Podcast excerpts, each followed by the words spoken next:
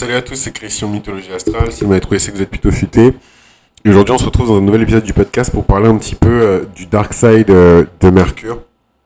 Et euh, c'est marrant parce que j'avais déjà enregistré un épisode qui m'a redonné envie de faire cette série, que j'ai appelé Mercure, maître des voleurs. Mais du coup, c'est peut-être un épisode que je vais plutôt publier sur, sur Patreon parce que j'ai des trucs hyper privés et tout sur ma life. Mais qu'est-ce que je voulais dire? Euh, J'ai oublié ce que je voulais dire. Euh, mais du coup, je me suis dit que dans cet épisode-là, on va revenir un petit peu sur euh, le dark side en fait de, de Mercure, et évidemment qu'on va revenir sur son titre de maître des voleurs, maître des menteurs aussi, puisque ça fait partie aussi de l'archétype de Mercure. Et euh, justement, euh, pourquoi je vous ai parlé de ça? J'avais enregistré l'épisode après m'être fait voler mon téléphone euh, le premier soir, hein, je suis arrivé au Brésil. Direct dans le bain, on m'a volé mon téléphone, 800 balles comme ça, piouf, par la fenêtre. Et donc de quoi bien commencer le voyage. Et en même temps, j'ai d'avoir un frisson de ouf parce que je me suis dit, s'il a commencé comme ça, c'est que la fin va être beaucoup plus riche et beaucoup plus restauratrice que ce que je pense. Mais euh, parenthèse refermée, Mercure, maître des voleurs. Pourquoi euh, Mercure a un dark side et quel est le dark side de, Mercure? Pour moi, euh, Mercure est assez neutre quand même dans sa manière de faire. C'est pas forcément la planète qui m'évoque le plus d'émotions et de et de voilà dans, dans sa manière de faire. On sait à un moment que il avait un peu des vues sur Vénus. D'ailleurs, il me semble qu'ils ont eu un enfant, enfin donc euh, ils ont forcément couché ensemble. Enfin couché ensemble. C'est les dieux grecs, hein, donc euh, ils, ça couche, ça a des enfants, ça, enfin c'est c'est une telenovelas le bail. Euh, et donc Mercure, son dark side pour moi, c'est dans euh, d'un point de vue intellectuel, c'est toutes les méthodes qu'on va utiliser de l'esprit pour duper quelqu'un en fait, pour lui donner peut-être une, réalité qui n'est pas forcément proche de la vraie réalité. D'où euh, le titre de maître des menteurs, maître des voleurs. Les menteurs ont un dieu, c'est Mercure. Les voleurs ont un dieu, c'est Mercure. Maintenant, ce qu'il faut regarder, c'est le contexte de, tout ça et comment en fait la notion de vol, elle s'inscrit dans un archétype beaucoup plus vaste euh, qui est celui de Mercure, qui est celui de l'échange en fait.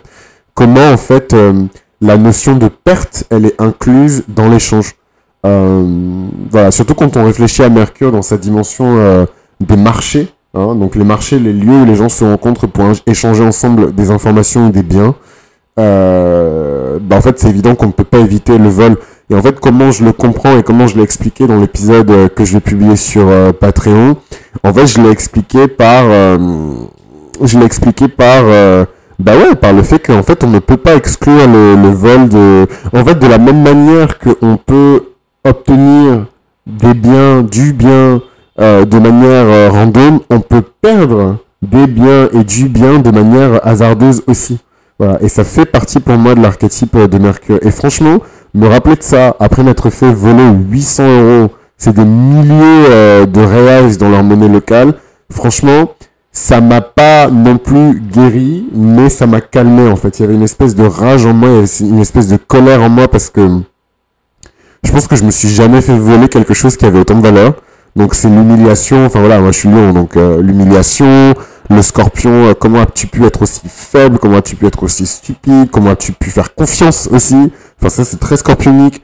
Donc voilà, donc au final ça m'a vachement calmé de me dire que mais en fait, autant le fait de trouver un billet par terre ou d'être béni par quelqu'un qui décide soudainement de vous faire un don euh, financier ou un don matériel ou un don spirituel, euh, etc., bah en fait, il faut aussi inclure le fait qu'on puisse vous prendre euh, de manière inopinée.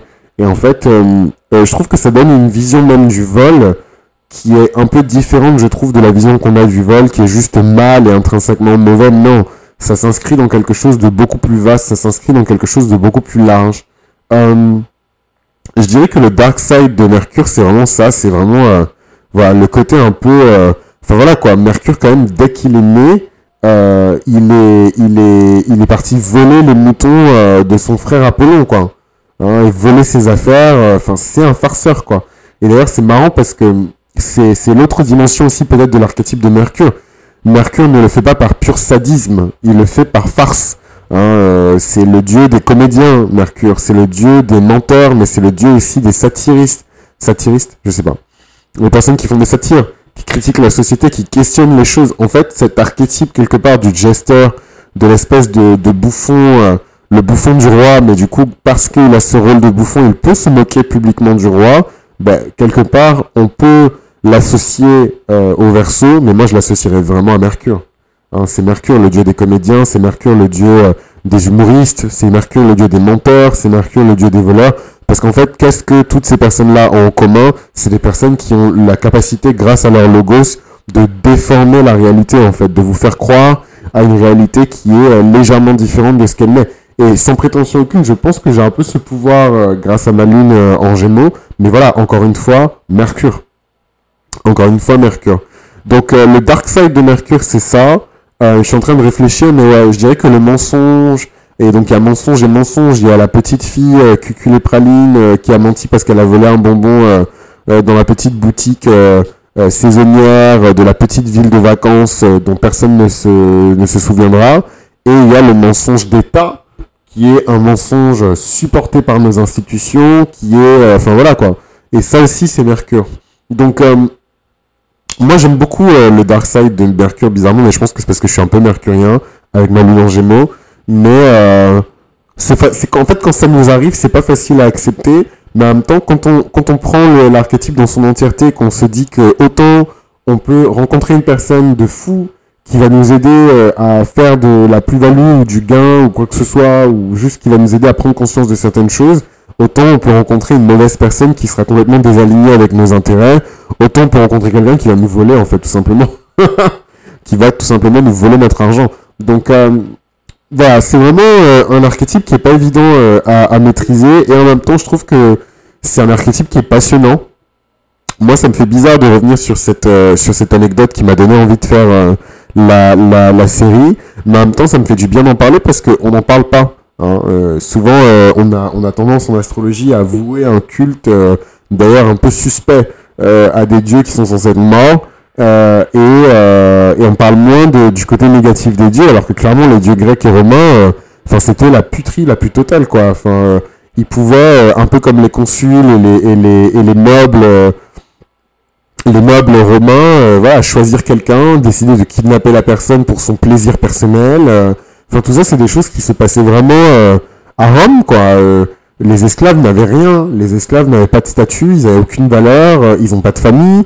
Donc il n'y a pas tout ce truc du déshonneur de se dire ah ben si je déshonore si je cette personne, il va y avoir des, répercussions sur ma réputation puisqu'en fait ces gens-là n'ont pas de famille. Voilà et je trouve que les, les, les dieux du panthéon gréco-romain ont été façonnés, je pense, à l'image des puissants dans ces sociétés-là. Il y a vraiment ce truc d'impunité et de enfin voilà quoi.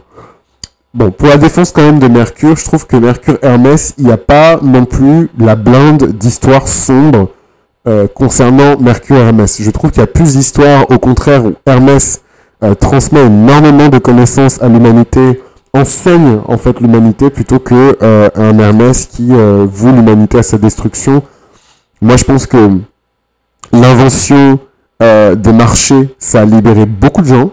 Parce qu'avant, c'était quoi euh, C'était quoi? C'était le troc. Euh, c'était euh, si tu viens d'une riche famille de marchands, bah, tu peux peut-être prendre ta caravane pour aller je ne sais où. Pour, enfin voilà. Là maintenant, on a des marchés qui sont établis. On peut se lever, proposer de la valeur, s'enrichir. Enfin, tout ça, c'est Mercure en fait.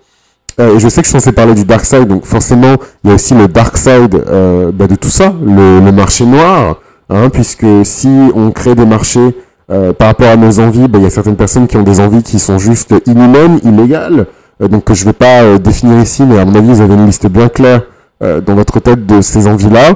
Et en fait, il existe aussi des marchés pour ces gens-là. Il n'y a pas longtemps, je regardais un documentaire sur la, la, pédophilie, la prostitution infantile en Thaïlande. Et en fait, c'est ouf de voir comment c'est des industries qui sont hyper huilées. En fait, c'est des trucs, il y a des gens qui intellectualise et qui conceptualise ces atrocités en fait. Et ça aussi c'est Mercure. Qu'on veuille l'admettre ou non, c'est Mercure. Donc euh, voilà, c'est une énergie qui n'est pas forcément facile à accepter toujours, mais globalement je trouve que c'est une énergie dans son ombre qui nous dit beaucoup de choses sur l'humanité. D'ailleurs en parlant d'ombre, si vous voulez explorer euh, euh, l'archétype de la gorgone en vous, donc vraiment les raisons pour lesquelles vous pourriez vous arracher les cheveux et décider de défoncer une porte et de, pousser quelqu'un du 56e étage d'un immeuble, avant d'en arriver là, je pense que c'est pas mal d'identifier l'archétype de la gorgone en vous et de voir comment on peut transmuter ensuite cette énergie en quelque chose de positif pour nous. Voilà, et donc tout ça, ça se passe dans le Medusa que vous pouvez commander par email à mythoastral.gmail.com. Et euh, voilà. Euh, parenthèse refermée, Mercure dans son dark side, il est là pour nous montrer aussi le dark side de l'humanité pour moi. Et en même temps, dans son côté positif, Mercure a énormément apporté à l'humanité. Il suffit de regarder euh, toutes les émanations et les représentations de Mercure dans des, des, des zones assez importantes de nos vies. Je pense euh, à l'ordre des médecins et toute cette question du caducé, qui en fait, euh, le caducé est vachement inspiré euh, euh, des ornements et des symboles qui sont associés traditionnellement à Mercure. Je pense à la figure de l'Hermès Trismégiste, hein, qui est un espèce de, une espèce d'entité euh, qui se réincarne de génération en génération pour pouvoir apporter euh, des connaissances sur le monde. Il y a certaines personnes qui disent que Léonard de Vinci était une incarnation de l'Hermès Trismégiste. Il y a d'autres personnes qui disent que Ptolémée était une incarnation de Trismégiste. Euh, c'est une figure alchimique, donc n'hésitez pas à faire des recherches dessus, mais j'ai tellement d'autres exemples pour montrer la présence de Mercure euh, euh, dans notre vie de tous les jours, dans notre vie courante, quoi. Et c'est fascinant. Donc voilà un petit peu euh, pour le dark side euh, de Mercure euh, en astrologie. N'hésitez pas à vous abonner, n'hésitez pas à m'envoyer un email pour consulter avec moi par rapport à votre thème. Et enfin, je remercie tous les Patreons pour votre soutien et je vous dis à très vite au prochain épisode.